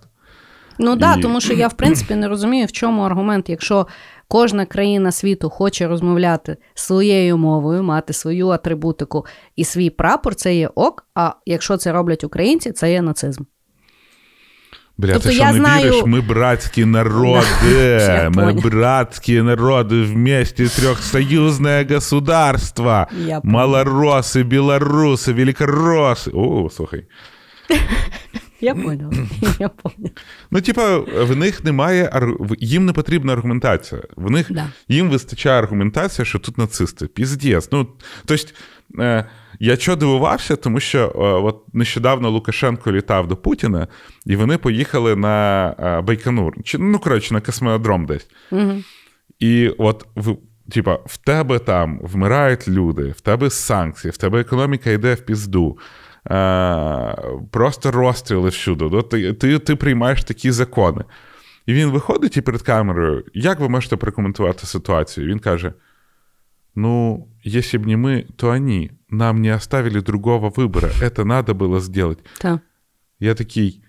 Да йоб твою мать, я мамі таке в школі не міг пояснити, вона би мене аргументацію питала. А тут виходить, коротше, бункерний карлік Да. країні в 140 мільйонів людей каже, не було другого вибору. І всі такі, ну, бляха, ну не було ж другого вибору. Ну що ти, Маша, що ти не видиш, потому надо. Це Так просто от давай пиздець. поговоримо про мій наступний хід якраз. Тому що Давай. чому люди вроді міняються, світ вроді розвивається, в людей вроді інтернет, там, що там, що там, а е, техніки пропаганди абсолютно не змінюються, тому що вони завжди б'ють на самі якісь там базові принципи людства. Які не змінюються, да? Мгм. там не говорячи вже про піраміду маслу, але для здійснення власне пропаганди використовують дуже багато методів, які е, ну, якби основані на е, соціальній психології. Угу. От ми з тобою робили два випуски про когнітивні упередження. Чому нами так легко маніпулювати, чому ми думаємо так, а думаємо так, от воно насправді вся пропаганда вона максимально враховує оці от дослідження і то, як люди сприймають, і як люди не люблять помилятися. І тому вона так класно працює. В основному вони всі базуються на логічних помилках. Що це означає? Тобто пропагандисти використовують завжди такі аргументи, які не завжди достовірні, але вони при тому є переконливі. Значить, приклади, на яких от, методи, які беруться, значить, перехід на особистості. Дуже легко маніпулювати думкою. Якщо хтось щось сказав, от я щось, наприклад, сказала, та ви взагалі знаєте, що вона, та вона там то, вона взагалі в Варшаві сидить, що її можна слухати. Значить, це, що я говорю, є невалідне. Да? Е, багатократне повторення. Щоб постійно щось повторювати, це означає, що неправда. Е, апелювати до авторитету або до страху. З цього так само потя- е, тягнеться приєднання до мас. Тобто людині дуже важко бути самій і відстоювати якісь там штуки. Ще є дуже цікава, цікавий метод, називається вродливі люди. І це зараз дуже максимально використовується насправді українською пропагандою. Е, хорош, А що, що ну, значить вродливі, Вродливі люди? люди. це означає, чого показують росіян завжди орками. Чмоню, чого Медведчука посадили, що в нього, типу, зачіска на бікрень. А, Тому що ми е, схильні е, вірити е, вродливим людям. Тобто, якщо вродливі люди або відомі люди щось говорять, це означає, що це правда. Ну так, ну так, ну так ми працюємо, йоп твою мать. Е, значить, е, культ особи дуже добре працює з е, пропагандою. Е, то, що ми з тобою говорили, демонізація ворога. Так само класно працює напівправда. Тобто розказується ну, якась пропаганда, яка явно неправда, але в тому дуже багато якихось там правдивих е, речей. Дуже Мгм. часто її використовують сьогодні російські пропагандисти, коли починають закидувати якимись аргументами. А от в такому-то році там таке-то сталося, а ви знаєте, що там в історії туди-сюди, в якихось моментах там навіть є, ну тобто правдиві якісь аргументи, але в основному це не є правда, тобто напів- напівправда. І саме цікаве, от про що я хотіла поговорити, це є е, метод, який називається єдина думка. Воно здається з французької пансе унік. Але в чому якби метод полягає? Це є примусове послаблення дискусії, використовуючи загалом простенькі фрази або аргументи, такі як війні немає альтернативи. Тобто береться дуже проста фраза як аргумент, яку по суті неможливо бити. Класичним прикладом е, в Маргарет Тетчер було цьому немає альтернативи. Угу. І її, власне, повторив е, Шрьодер в якийсь час, і зараз використовує Путін з Лукашенком. Нам не оставили вибора. Угу. Оце є е, пропаганда, методологія єдиної думки. Чому вона працює? Тому що вона максимально працює на. Ну, тобто, в них цільова яка? Величезна кількість людей, в якої дуже різний там підхід до інтелектуальності чи ще щось. Угу. Відповідно, точно так само ну, пропаганда б'є на ту саму точку, як теорія змов. Людина, яка не дуже шарить, як побудований світ і чому так працює, і це є складно зрозуміти, коли вона знаходить пояснення, яке вона нарешті може усвідомити і комусь переказати, вона в тому відчуває дуже сильну власну впевненість, вперше mm-hmm. в житті, можливо. І тому максимально починає ставати на її сторону. Тому що відчуває свою власну значимість, можливо, опять-таки вперше в житті. І оскільки, якщо більша масовість для них це є аргумент, людина, можливо, навіть інтелектуальна і інтелігентна, так звані хороші руски, дивляться угу. і бояться, тому що їм легше приєднатися до маси. От чому От воно працює? Бо власна ідея має бути проста. От ти так знаєш, сказала. Я почав е, думати, аналізувати російську пропаганду, яку вони використовували. Mm-hmm. Ну, по-перше, гарні люди і опініон-мейкери, да? там да. Баска, Тіна Канделакі, оце от, от, mm-hmm. оця хуйня. Які спочатку. Любе. Ну так, да, тут з красивими лицями людьми це важко, звісно. Ну тут іде відомі. Відомі ну, да. слеш красиві. Тобто і... немає не, невідомого, е, некрасивого. Угу. Бо навіть ми ми ж взяли, типу, там, е, типів з ОДА, які гарно виглядають. Ну, да. Грубих там нема. Хорош. Хорош. Ну, от. ну коротше, і от те, що вони там говорили бла бла бла, Росія, мені не стидно, от цей от наратив. Так. Потім е, Росія війні починає, вона їх заканчує. І мене завжди дивувало, що от безаргументаційність от цього всього. Угу. А зараз я от просто думаю. Бля, і навіть я прийняв те, що вони просто що їм пояснювати, вони прийшли угу. за якимись там своїми орківськими ідеями, yeah. і вони щось хочуть там досягнути, забрати. Ніхто ж не знає, що вони хочуть. Реально, блядь, до... Слухай, Іде я 52-й навіть... день війни, і ми не знаємо, що вони хочуть. Так і слухай, я теж постійно задаюся цим питанням. І вчора я дивилася на Ютубі, мені здається, Нью-Йорк Таймс є. Вийшов е, новий відеосюжет про пропаганду російську і то, як воно працює в Придністров'ї. Угу. І, власне, чувак поїхав в Придністров'я, я взагалі, я тобі чесно скажу, я чула завжди про Придністров'я, я не знала, в чому там заміс. Ну, тобто, в мирній, в мирній Україні у Львові у мене була така розкіш. Зараз я, uh-huh. в принципі, цікавлюся такими питаннями. І там, власне, ну, було їм цікаво, за кого вони, да? тому що вони ж так якби. Сидять, по суті, взагалі там Росії біля них немає, да? але вони uh-huh. якось дуже сильно тяжіють до того. І там, власне, питали в людей різних, е, що вони думають. Да? І, власне, що цікаво, вони знаходили людей, які дуже гуманно ставляться до того, що відбувається в Україні, що шкода він, ну, що шкода, що війна це ужасна річ, не має бути війни, uh-huh. бо люди, типу, там страждають туди-сюди. Але при тому вони є всі за Росію тому що вони кожен день дивляться російське телебачення, угу. і їх питають, чому сталася війна? І вони використовують ту саму фразу: не оставили вибора, угу. е, вони б напали, там, типу, сидять нацисти. І я зрозуміла, ну тобто, що воно працює, тому що там така проста конструкція. Якби вони їм навалили якихось там аргументів, що там, чому геополітично, ну воно, воно би не повторило. А так там стоять п'ять типів біля гаражів, і оце во, їм да, я вам все зараз розкажу. Шариш, от я думав про ці російські окуповані території, угу. і вони ж підараси що роблять? Вони туди приходять, створюють цю, не знаю, квазі-республіку. Да, квазі-республіку, видають просто зразу видають всім інші паспорта. Так. І люди з тими паспортами, вони по суті вони закриті в тій країні. Вони не можуть поїхати mm-hmm. десь, крім країн, які їх визнають. А та в них і е, нема сильно за що б кудись поїхати. Ну, по-перше, да. А, а та навіть якщо в тебе є, угу. вони їх як завжди десь там тримають, де в них чи аеропорта немає, їх через кордони не пропускають. Угу. І це виявляється якийсь такий заповідник. Так. І вони живуть в своєму е, там Придністров'ї.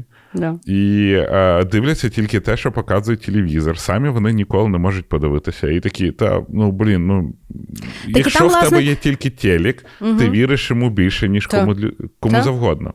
Так, тому що це є це є ближче. І я ще теж от зрозуміла, що от в Росії, власне, історично вони не тільки от війну ведуть, так як вони в Україні її ведуть, да, бездарно і угу. і тільки от, ну, як як гопнік повний.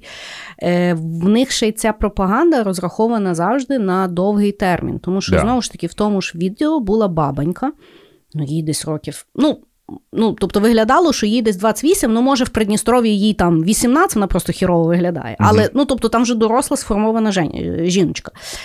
І вона сказала, що е, е, бо її, а і вона англійською говорила. Ну, тобто, mm вроді, як знаєш, ем, мала би ну, ну, має тобто, доступ до інформації. До інтернету має доступ, так. Да. І вона сказала, що ні, вона, типу, е, в світі це все, що говориться, це є неправда, це, типу, заговор е, проти Росії. І вона сказала, що вона народилася в Придністров'ї. І я думаю, а от воно як працює. Розумієш? Yeah. Вони, тобто, в них та пропаганда не на тому, хто там живе, а хто там народиться, і через 30 років скаже, та ви що? Пістець. Ну, реально там. Вони знайомі... реально як рак. От як ну, рак. Так, да, от знайомі, да, мені знайомі з Росії пишуть, типа, деякі, типа, ну, особливо старші люди. Так. Успокойтесь, ми вас спасаємо, прийміть нас. І ти такий. Блять, а ти, такий, хоч слава хтось... Україні, слава нації, пиздець Російській Федерації. Федерації да. Але, типа, ти запитаєш, від від чого ви нас спасаєте? Від нацистів. Я такі, та, та ви, які, ви просто блядь, заберіться. нацисти? Та ви просто от, найбільше нацисти це ви. Просто з'їбіться нахуй, та. і ви врятуєте нашу країну від нацизму. Так, так. Знаєш, ну таке враження, ти десь там на дні народження, і якийсь п'яний орок починає до тебе лізти, що, типу, ти давай, мужика нарешті нормально будеш мати. Ти така та уїби вообще. Та, а ти йому взагалі говориш, я не по мужикам, я теж мальчик, ти що, уйди. Да, да, десь так. Ой, бля. Що далі? Я е, ще один такий е, пропагандистичний момент, який uh-huh. мені. Е, я я, я вже знаєш, приклади. Uh-huh. Це він називається п'ята свиня. Давай. І він мені дуже сподобався, тому що він використовується до до цієї пори. Uh-huh. Коротше, під час Другої світової війни бріти придумали такий собі розворот. Це була бумажечка, і на ній було намальовано чотири свині. І от е, потім було знайди п'яту свиню. І якщо ти її там спеціально якось скручував, то вона сформувалась в обличчя Гітлера. Mm. Ну, типа, ти просто брав, знаєш, так тик, і okay. Гітлер получався. І воно стало настільки популярним, тобто воно пішло по всім країнам. В Польщі там кожна свиня була підписана. Типа, знаєш, uh-huh. Геббельс, ще хтось, ще хтось. Uh-huh. Ну і в результаті Гітлер, типа, якщо скручуєш. І воно почало там, вони літали і просто розкидували це ці бумажки з літаків, щоб люди це могли побачити і по, по, по, типу, пофаніться. От. І я я просто подивився на це, і зараз таке роблять. Я бачив mm-hmm. таке з Путіним. Але, бля, це мем того часу. Типу інтернету не було. Ну, І ребята просто вони друкували меми. І е, і ця штука ще тоді працювала. І я просто так подумав, що, блін, кльово, що ми робимо відосики про меми. Так, ти знаєш, от я розумію, що одна з найбільш ефективних методів е, боротьби з пропагандою це і меми. Тому mm-hmm. що Е, ну, от, ну, Це і метод пропаганди, до речі, дуже Це непоганий. теж метод пропаганди, да. Але е, ну, дуже багато пропаганди російської є націлені, щоб е, ну, якби страх вселяти. Угу.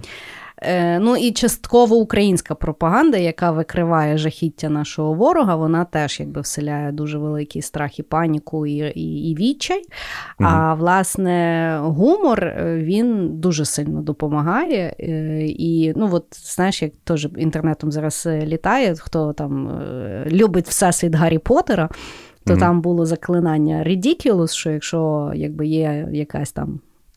Страх його потрібно максимально для себе якби, е, зробити смішним, і тоді воно якби вже не буде так жахати. Мгм. І от мені здається, що от воно максимально е, працює. Ну, тобто, в даній війні меми вони дуже піднімають бойовий дух. Да, і ну от я теж думав, знаєш, е, я почав хотів подивитися, які є меми в, ну, от, в Росії. Да. А в них всі меми, в них, блядь, просто ніби Друга світова війна, і вони там. Не надо зліти русський краб. Та, Бляха, та, та. це так смішно, як вони Ну, тому що, е, тому що меми вони ж працюють тільки е, колективно. Тобто Мгм. меми працюють, що кожен щось придумає і виходить якби найкраща версія, і вона стає віральною, і над нею ще люди якби допрацьовують. А в них це є ну, якби замовлення держави. Сидить якийсь там маркетолог, який о, що, що ж буде цікаво молоді сьогодні? О, от такое, зеточку. Хай, хай, хай люди, хай діти зеткою ляжуть, і це всім сподобається. Бля, я тобі кажу, я так ахуїв, коли вони взяли, пішли до дітей в хоспіс, тобто не в госпіталь, блядь, в хоспіс, і заставили дітей стати буквочкою Z. Я, в принципі, ну тобто людське формування будь-якою буквою це є погана ідея. В любій, Ага. ну тобто, от, от скажи мені приклад, коли це може бути окей. Harlem Shake. Там нема букви. А, ти з букву? Ну, коли люди формуються в букву. Ну окей, немає. Немає, немає ситуації. Ну, тобто, коли чого вони подумали, що це хо. А коли ще й діти, це додаткова якась флейва, не така. Діти це такий крінж, коли вони використовуються в тих полі- політичних речах. Типа, знаєш, Ну, тобто дітей і собак не треба використовувати в пропаганді, хіба вони це роблять природньо.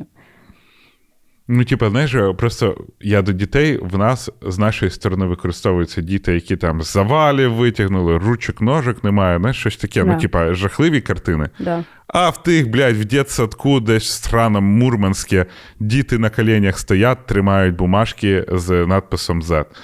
Я ну, чекай, такий, а то же, як в них там діти десь там на утренніку, е, ну, тобто малий, десь там, я не знаю, скільки йому, 10 років, діли його ще в якийсь там костюм, той такий. е, а солдатський? Ні, такий вечірній, знаєш. Мгм. І він оце співає Владимир Путін молодець. А, Ну, ну боже лічності. ну куди?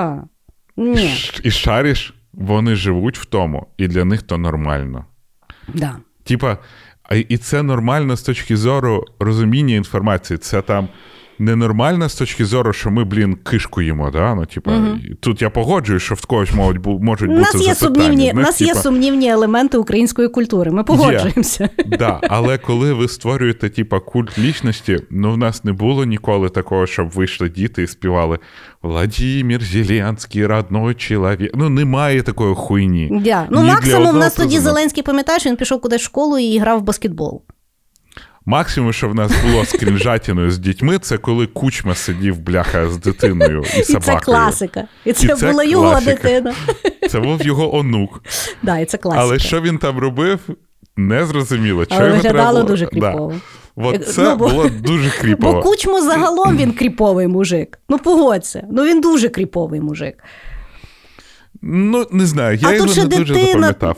Ні, я його пам'ятаю. Я просто от, Не а цю чого я дитину я запам'ятав просто максимально, я не знаю. Я пам'ятаю, що вони в светрах сиділи. Да, в светрах і собака. Типа, що, що хотів сказати? Просто Непонятно. знаєш, е, пропагандісти того часу, типа, вони ще не дуже розуміли, що вони роблять.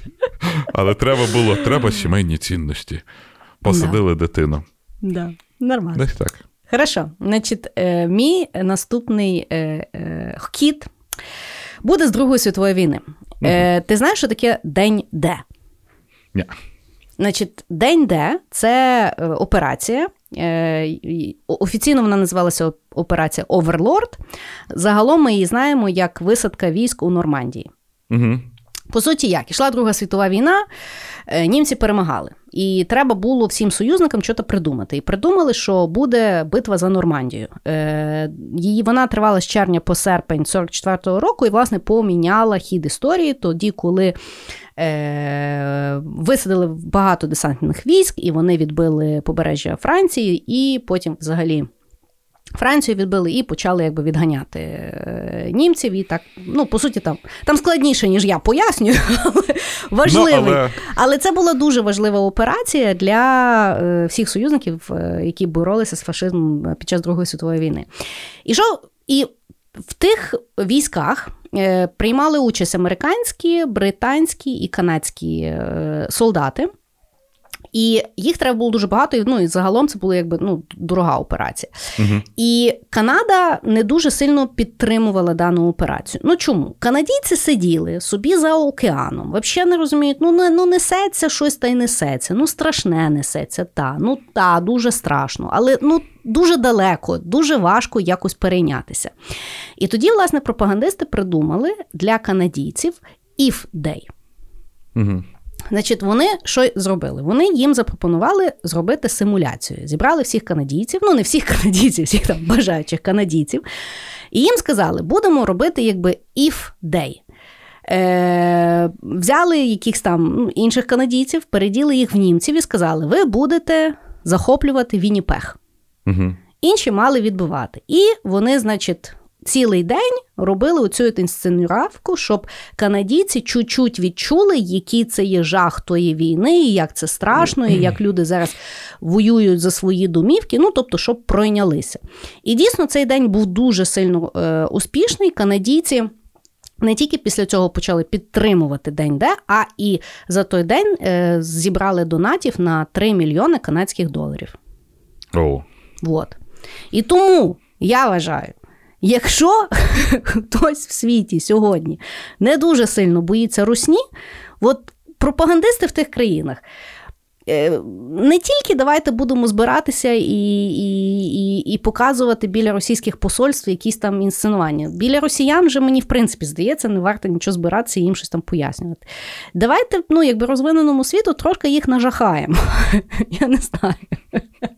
Ну, придумайте якісь е, симуляції, якихось випадків е, для того, щоб. Е, ну, От зараз я тобі чесно скажу. Е, я вдячна е, блогерам, в яких от е, були будинки в Гостомелі, здається, mm-hmm. ну, під Києвом. І от вони зараз вертаються, і, наприклад, от там в когось там орки сиділи, комусь там реально спалили, в когось там ще щось.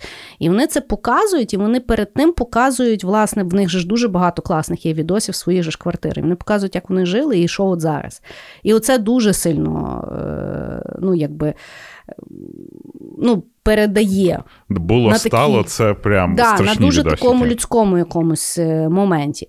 Я просто вважаю, що це є дуже класний е, елемент, який е, українці можуть. Ну, щось з тим можна зробити. Зґвалтувати жінок там в районі. Це погана Діма, ідея. Діма, це Діма, настільки з бану витягнули. Настільки Вибачте. люди перестали банити. Будь ласка, це погана шутейка. Це навіть для твого КВН погано. Це дуже погана шутейка, вибачте, будь ласка. Да. Ну от, ну я до того, що не знаю, яку симуляцію, ну якісь там. Ну, якусь можна симуляцію. Угу. Тому що, власне, Ні, знаєш, в країнах. Що... Ну, бо я от кажу, я зараз е, приїхала в Варшаву. І да, тут важко уявити. Що зараз відбувається то, що відбувається в Україні. Важко уявити. Слухай, то у Львові важко уявити, що відбувається там в місці бойових дій. Ну, да. реально важко. Тут да. тут люди на чілі, розслаблені, і е, багато хто в калідор вже навіть не виходить, о, коли mm. ракета, знаєш. Угу. Да. Такое. Mm.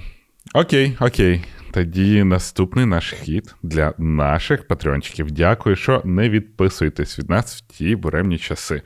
А ви поки слухайте наш чудовий джингл. Ну, але з другого боку, працює. І така, знаєш, це Галя сидить. Да. Чули вчора ракети до нас летіли? То ми з Це я, це ми змолили їх нахер. Бог за нас. Да, да. Кожен Ну. воює на своєму фронті, хтось на релігійному.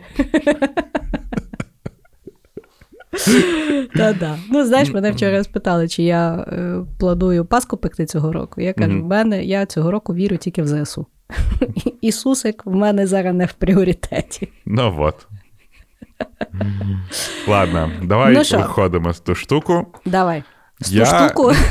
Да, мій останній ход буде Давай. про. А, знаєш, цей був а, плакат We can do it. І там Да. жіночка така. Ху. Да-да-да. В общем, насправді, що він мені сподобався, тому що я ніколи не знав, про що він. Бо е, мені здавалося, що він, знаєш, про те, що жінки можуть все що завгодно зробити, і, типу, от фемінізм дуже часто його, е, типу, розкачегарював. Угу. Але а виявилося, що цей плакат, він насправді це плакат часів Другої світової війни. І він був створений в 42-му році е, художником Джей Говардом Міллером. Як він був створений? Е, коротше, у Другу світову війну, ну, всі зараз що думають, що жіночки можуть зробити що завгодно. Да. Насправді, під час Другої світової війни потрібно було покращити ефективність роботи е, громадян, які працюють, особливо жінок, які вже і так працювали там десь на заводах і так далі. І треба було підняти КПД. І був оголошений е- конкурс на те, що давайте хтось там нарисує. Ну і от цей художник кого нарисував, там є невідомо, ну, відомо, з кого він малював це.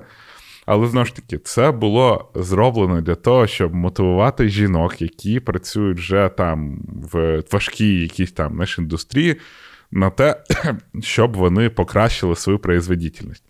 Але зараз він перекачегарив, що ми все зможемо, ми все зможемо. А плакат насправді був: Курва, ти тут не про фемінізм, ти давай, блядь, працюй. Знаєш? І е, я от завжди думаю, скільки плакатів знаєш, було створено з однією ціллю, а зараз ми їх перенесли, і вони культурно змінилися, і ми їх використовуємо зовсім для іншого. Угу. Да. Ну, взагалі, тих, е, от є такі знакові плакати, Да. які перекочували з явної пропаганди з якимось там, е, ну, якби, з якоюсь цілею, Мгм. але ми їх використовуємо по сьогоднішній день, от навіть комуністичні, оці, е, ну, про те, що не бухай, там, де чувак так типу від, відмовляється від рюмки. Ні. Ну, Когда я ем, я глухонем. Да, або е, не болтай, е, болтун находка, находка шпіон. Ну, воно насправді, тобто, є такі пропагандистські речі, які вони непогані були доволі. Знаєш? Ну, те, що ми з тобою говорили, пропаганда це поширення якогось там, блін, може бути пропаганда Вплив здорового надію, образу так. життя, знаєш? Так, так, Або пропаганда, я не знаю, миття рук. так. Ну, що завгодно може Да. бути. Ну і от е, знаєш, як, е, як і е, націоналізм, націоналізм ж має хороші якби, ідеї, да, там, але може якби, дуже сильно е, бути перевикористаний. Точно Мгм. так само фемінізм. Фемінізм це та, та, та сама ідея, яка в ідеї не є погана. Але в реалізації, ну тобто, можна зробити все підряд. І от, наприклад, взяти просто якби. І що і дуже часто іронічно, тобто люди беруть якби один плакат, от так само було з тим е, дядюшка Сем, чи як Сем. Анкл Сем. Ну, Sam да. тобто він то була чиста пропаганда, яка була націлена на е, обманювання американців для того, щоб вони повірили в те, що там е, то в'єтнамська, здається, була війна, що, що треба іти Мгм. і там захищати е, як його. е, Демократію в Україні, де ніхто нікого не кликав, і взагалі, ну, дуже схожа історія е, з Україною, і, а й використовують по сьогоднішній день як такий патріотичний дух, що типу за Америку, за все. Але насправді, е, ну, якби. Це була просто мобілізація. Мобілізація для того, щоб когось вона надихала. Да, ну от, все. І, і забрали в жінчин той плакат, якщо ми все можемо. Ні, та все віддали, we can do it, все, та використовують. Я до того, що використов... воно там оригінально цей плакат був задуманий не для цього. Угу. Ну да, да. Хорошо. Значить, мій останній хід буде. Я була дуже втішена, коли я знайшла цю інформацію, бо вона дуже допомогла мені, і я сподіваюся, поможе тобі і всім нашим любимим слухачам. Так от, в 2016 році, в розпал американських виборів, тоді, коли Трамп е, обирався вперше і бодався з, е, з Гіларі Клінтон, і Е, ну, хто пам'ятає, була дуже така е, незрозуміла передвиборча кампанія, коли всі, якби вообще люди ну, взривалися, тому що Трамп постійно на всіх своїх дебатах відверто брехав. Тобто він говорив будь-яку інформацію і величезній кількості, яка була явно неправдива, угу. Але вона працювала. І ніхто не розумів, що взагалі відбувається, і в кінці він ще й виграв. І потім точно mm-hmm. так само і проводив всю свою президентську е, все своє президентство. Так от. В 2016 році є така е, корпорація, яка називається RAND. RAND Corporation. Це є дослідницька компанія, вона є е, міжнаціональна і там постійно робляться цікаві дослідження. Так от, угу. вони опублікували дослідження, де говорилося про нову дивну техніку пропаганди, яка полягає в тому, що людей закидують такою кількістю брехні, що в якийсь момент людина вже просто не може справитися з тим потоком розуміє, що це брехня, але якби. Окей. А ну, что тобто, я могу сделать? Да, вот, вот я в этой стране нічого не да. я війну не підтримую. Да. І що цікаве? Цікаве, що брехня навіть не має бути правдоподібною. Угу. Тобто вона навіть може бути абсолютно явною і тупою. І воно все одно буде працювати. На той момент всі подумали, що писали дослідження про Трампа. Ну тому що, як і всі журналісти, що в нашому Америці, ті копірайтери не часто перечитують про що йде мова, і тому вони угу. якби так подумали. Але насправді дослідження було написано про Путіна. Його сьогодні навіть можете знайти прогугліть Rand Corporation, автор є Крістофер Пол і Мір'ям Меттьюс. Угу. Е, Називається дослідження наступним чином: російська модель пропаганди, пожежний шланг з потоками брехні, чому це працює і які способи їй протистояти. Там доволі невелике дослідження, але дуже цікаве. Значить, в чому полягає російська модель пропаганди? Перше, це є великий потік та багатоканальність. Друге, вона є швидка, повторювана і постійна. Третє не зобов'язується відповідати об'єктивній реальності. Четверте, не зобов'язовується бути послідовною або узгодженою. І в чому чому в дослідників ще в 2016 році просто взірвався мозк від ефективності даної е, пропаганди? Перші два пункти є класичні для пропаганди. Тобто, да, має бути великий потік і багатоканальність. Тобто, коли постійно якась інформація повторюється з, з великої кількості джерел, ти по суті думаєш, а може дійсно правда, а в якийсь момент ти вже просто приймаєш, ні, ну я це вже чув неодноразово, значить правда. Угу. І друге, для того, щоб це ще й спрацювало, воно має повторюватися і постійно повторюватися. Ну, тобто. Неодноразово говорять, що людям потрібно виключити телевізор і побути там тиждень десь в лісі для того, щоб тоді якби воно трошки вивітрюється. Що цікаве, вони е, почали пілотувати дану модель пропаганди в 2014 році. Саме тому було зроблено дослідження в 2016, коли вони зайшли е, в Донецьк і в Луганськ. Угу. Значить, на початку і просто е, я ще дивилася відео там. На початку самого конфлікту Путін говорить, що російських військових там немає. Угу. Немає там ополченці, да. все, все, все. І буквально через декілька тижнів Є інтерв'ю Путіна, де він говорить протилежне. Каже: ну, звичайно, там є наші люди, вони себе правильно поводять, вони там воюють. І тоді в американців повністю зірвався мозок. Тому що вся пропаганда до 2014 році будувалася на достовірності. Угу. Це є ключ пропаганди. Тобто будь-яка брехня має маніпулюватися таким чином, щоб люди вірили в її достовірність. Тобто вона має бути або правдоподібна, або постійна, або узгоджена. Угу. Не можна говорити сьогодні. Це є біле, а через три дня ну да, це чорне, і типу, робіть, що хочете. Фокус даної пропаганди йде не на переконанні людей, а на силі або владі. Я при владі, я крутий, а значить, це правда. І пофіг, що говорить світ, угу. що там де робиться, навіть пофіг, що я говорив вчора. І Трамп використовував те саме. Значить, і в чому якби теж дикий інтерес даної пропаганди? Е, Факт-чекінг є максимально неефективний для боротьби з такою пропагандою. Тобто, все, що на сьогодні, от коли люди говорять, що там Путін сказав, що Ленін придумав Україну. І починається. В історії говориться то-то, то-то, то-то, насправді то-то, то-то, то-то. Вони брешуть. Той бреше ще більше, вони його ще більше факт-чекають. Це є дико неефективно. Чому? Тому що таким чином люди, які борються з пропагандою, доказують правду. А це є найбільш деморалізуюче відчуття. Зневірюються люди. І чим більше вони факт-чекають, тим більше вони себе відчувають ущербними і і непотрібними, тому що він бреше далі. Угу. Розумієш? І що цікаве, з даною пропагандою можна боротися тільки наступним чином. Ну, наступним чином. Перше, це є. То, що відбуває, ну, відбувалося в світі, слава Богу, що вони робили, почали з е, санкцій пропагандистів, тобто зменшувати потік. Угу. Зме... Ну, тобто, щоб кількість тих каналів, з якої то несеться, менше. Проблематика даного конфлікту, що воно націлено на середину Росії, і їх там неможливо санкціонувати. Угу. Тобто, весь світ того сприймає об'єктивну реальність, а вони її не сприймають, тому що в тому і не є ціль. Значить, е, важливо так само при е, при таких, ну, критикуючи таку пропаганду, не розбиратися в самій брехні. Брехня не важлива. Потрібно розбиратися в цілі дезінформації, що вони хочуть досягнути. Угу. І про це максимально говорити. Тобто, пояснюючи мотивацію Путіна набагато ефективніше, ніж говорити, в чому він збрехав.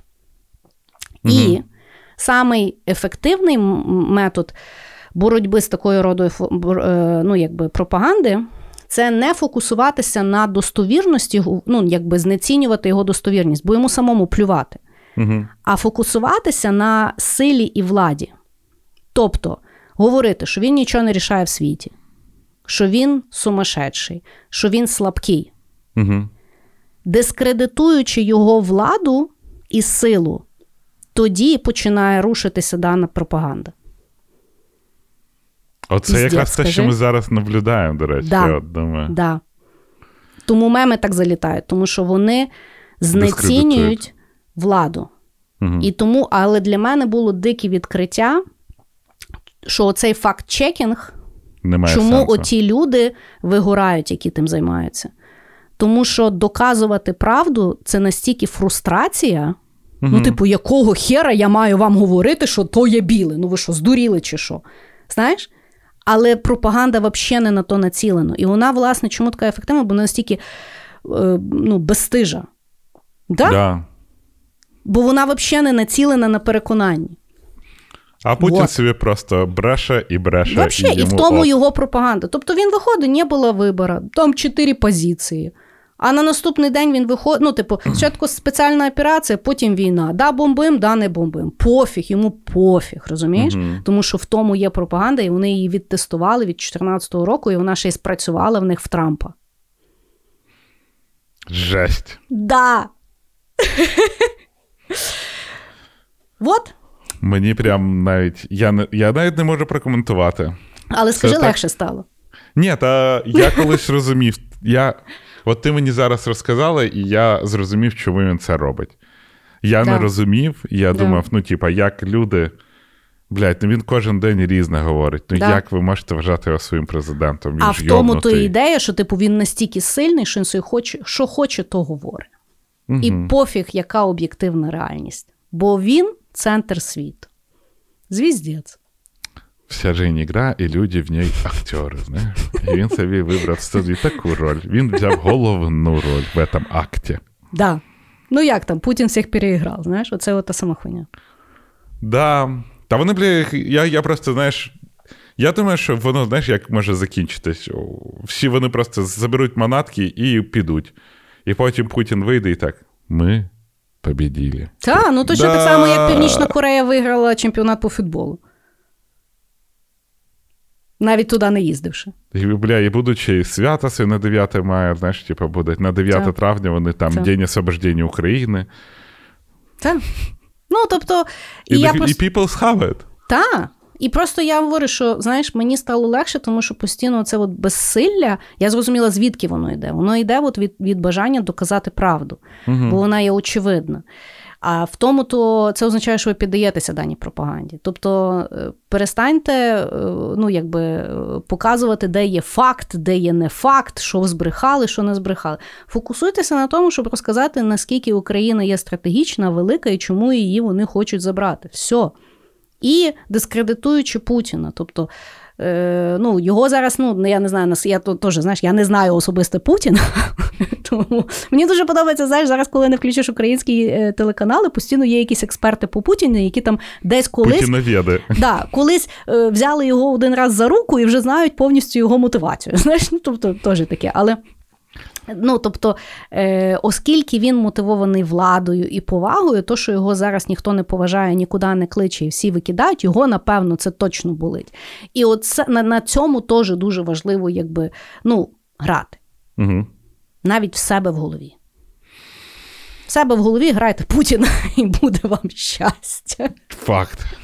Ні, я взагалі вважаю, що у нас має бути пропаганда, що в Україні вирішили, що Путін вмер. І всі просто говорять, знаєш, вийде Зеленський так каже. Да, Путін вмер, але ми все ще воюємо. Все. І всі просто, знаєш, от просто так. Хуяк, і всі, типу, вирішили, Путін вмер. І Путін і от такий. От теж метод пропаганди це то, що в нього рак. В нього рак, все. Що ви Та там, правда? В нього рак, все, вмирати ще буде. Ми тепер не маємо, не знаємо, з ким домовлятися. Путін ж вмер, і Путін такий, е, блядь, давайте домовлятися. Типу, не знаємо. Ну, Путін ж вмер, ми діпфейками, коротше, натусимо. Да. Ми думаємо, що це двойник. Да. І навіть собі ходить з розуму. Да. Вот так, вот так. Ну що, тобі легше стало після випуску? Да, ти знаєш, трошки легше стало. Мені теж Все це математика, а те, що пояснюється математикою, мені подобається більше, ніж те, що не пояснюється математикою. Ну або навіть розуміння того, що нічого не зрозуміло, воно тішить. Да, І що це так треба. Да. Да. На цьому все, наші улюблені слухачі. Дякуємо, що залишаєтесь з нами Сподіваємось, що ці невеличкі наші подкасти, невеличкі, майже дві години подкаст, скрасить трошки той час, який ви проводите або десь гуляючи, або десь волонтерячи, або десь іноді, на жаль, сидячи в бомбосховищі. Віримо в наше ЗСУ, допомагаємо їм фінансово, допомагаємо волонтерам і чекаємо. Ми скоро переможемо. Бережіть себе і пока-пока. Всім пока.